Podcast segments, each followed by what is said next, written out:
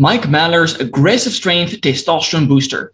Is it worth the hype or is he just a phony vegetarian? Let's find out.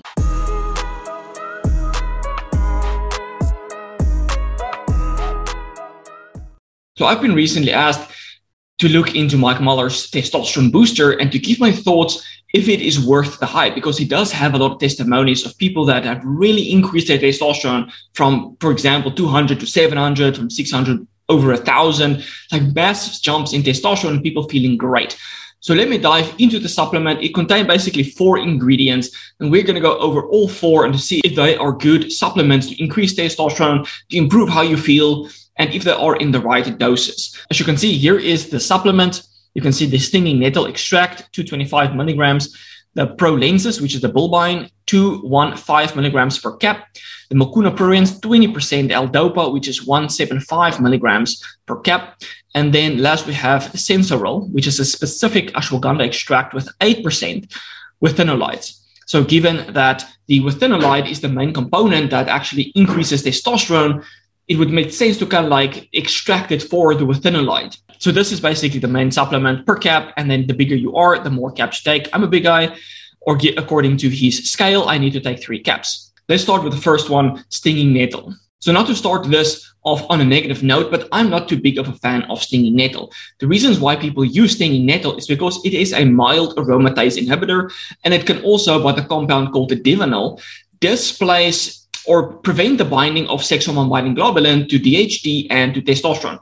So it inhibits the binding of sex hormone binding globulin to DHT more so than testosterone and then a little less to estrogen. So by using stinging nettle or at least divanol, you will have more bioavailable DHT and a little more testosterone.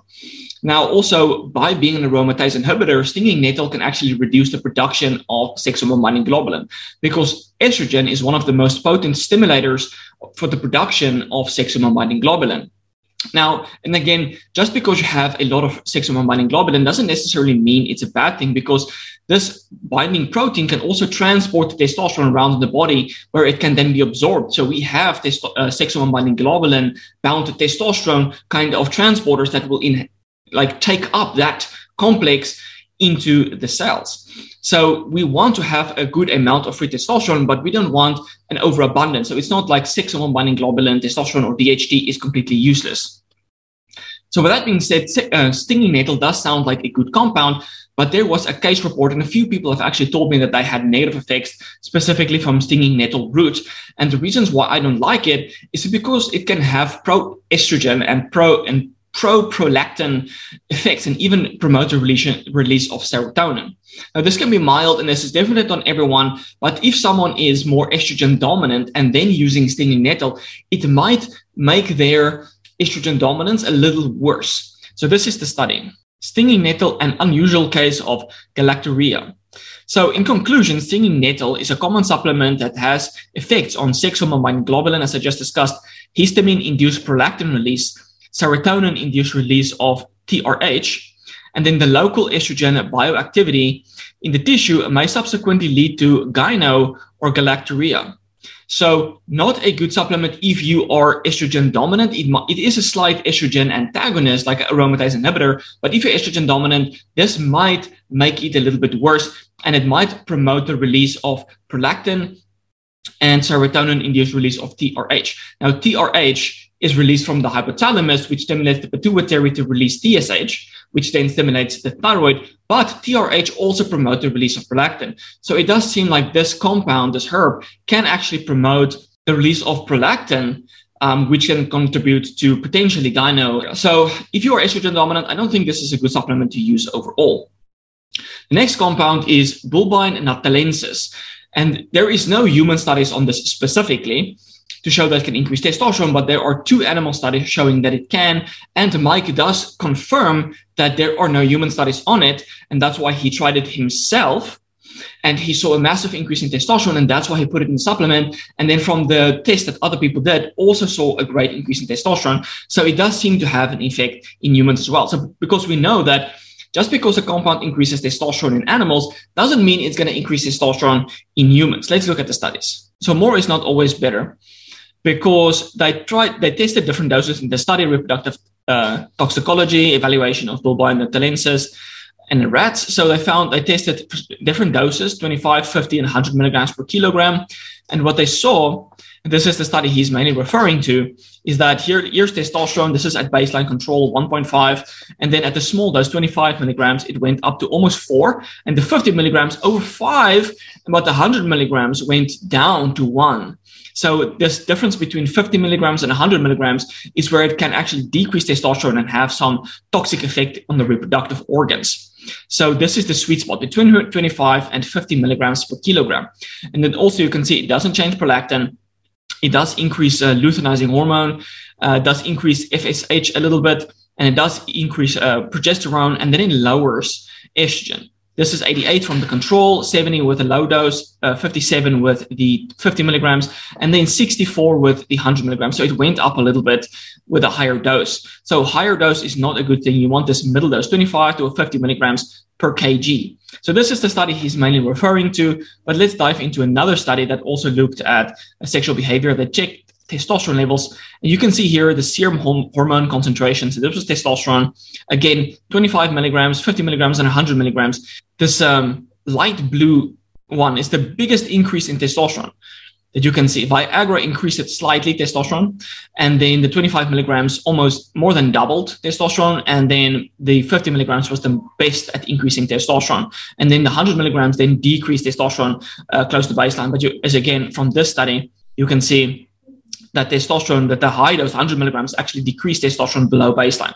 So, with this in theory in animal models, this bulbine can be very, very good for increasing testosterone. And it does seem to have the same effect in humans, but you've got to have that sweet spot dose where it's between 25 and 50 milligrams. So, how do you really know what that dose would be for humans? So, I did the calculations here. Here is the bulbine supplement uh, 25 to 50 milligrams per kg was the ideal dose. And if I have to convert it to the human equivalent dose, it would be 3.6 to 7.1 milligram per kg. So given that I am close to 90 kgs, I would need to consume between 3 to 4 to 640 milligrams per day to get the ideal dose. His supplement contained four, uh, 648 given that I take three caps because I'm one of the bigger guys. So obviously he, the bigger you are, the more caps you need to take. So given that I take three caps, I will basically get that ideal dose, the higher, the 50 milligrams per kg that I will, that I will get the biggest increase in testosterone. So really good dosing there.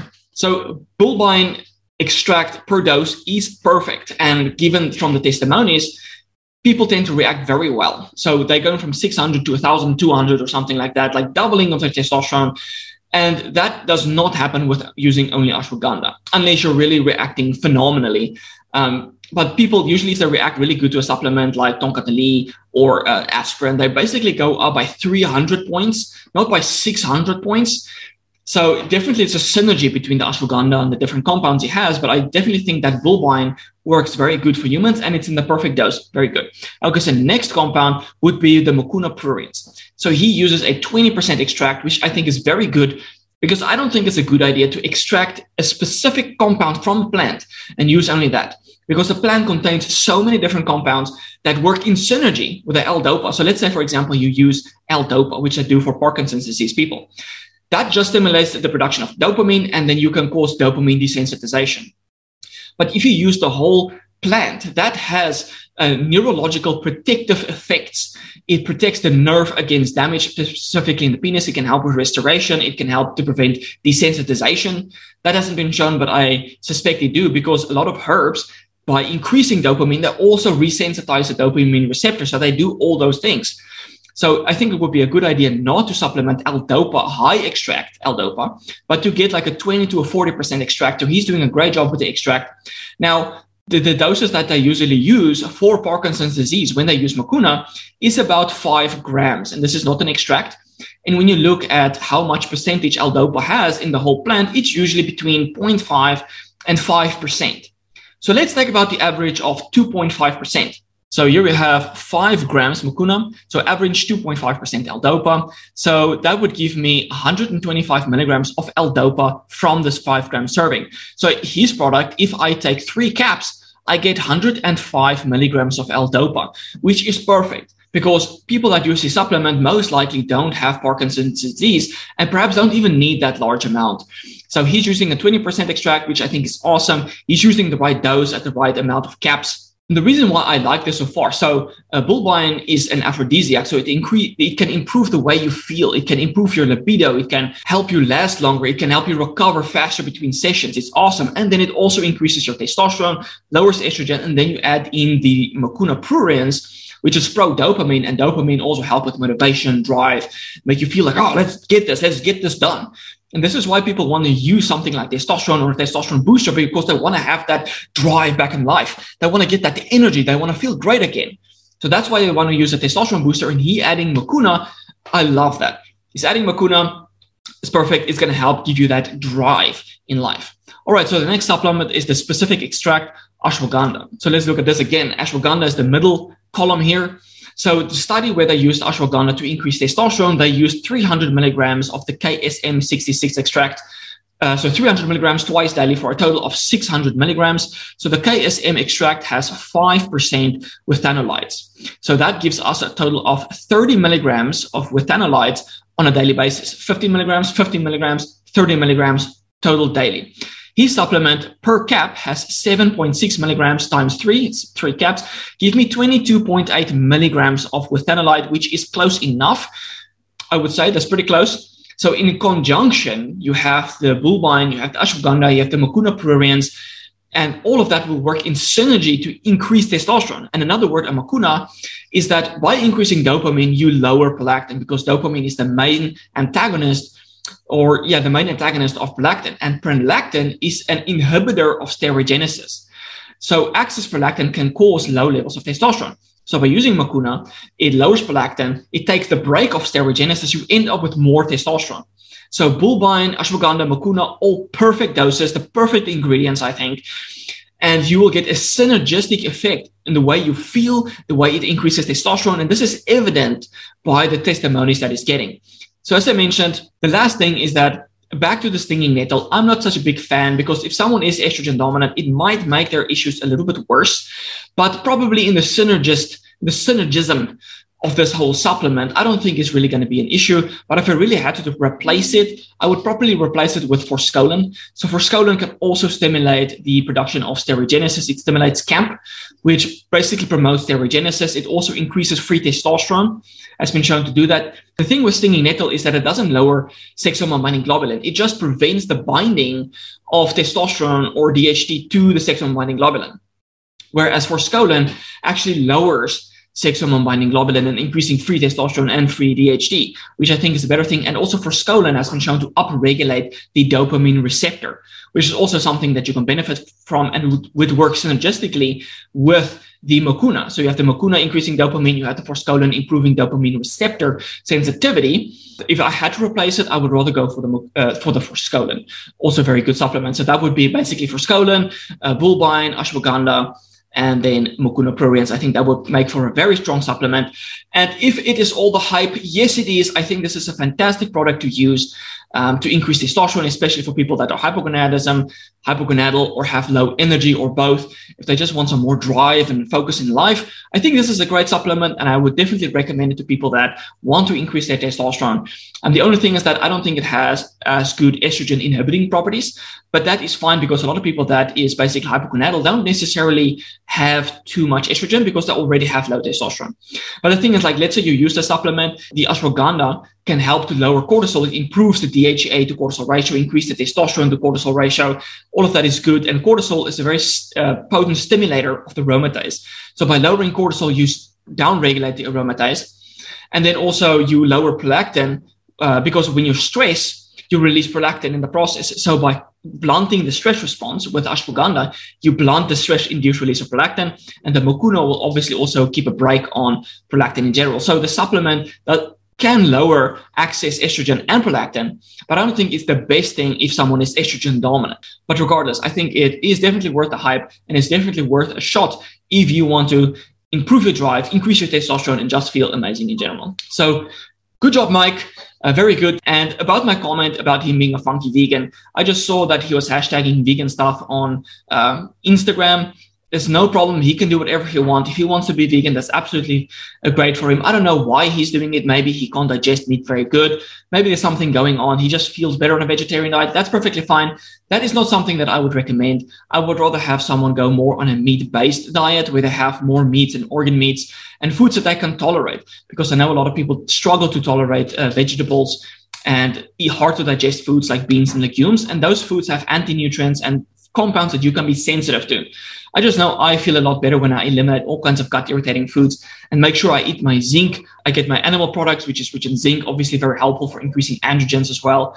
And just eliminating gut irritating foods. This is when I feel the most energy and the highest androgens in general. Uh, but yeah, give the supplement a shot. And if you do, please, if you have tried it before, please leave your review in the comments below. I'd be, I'd love to hear from you guys. What was your experience? And if you have any other questions about other testosterone boosters, be sure to make that suggestion in the comment section below as well. And if you are interested in optimizing your testosterone through diet, lifestyle, and supplementation, check out the Alpha Energy Male course. That is what it's all about. And then I will check you in the next one. Cheers, guys.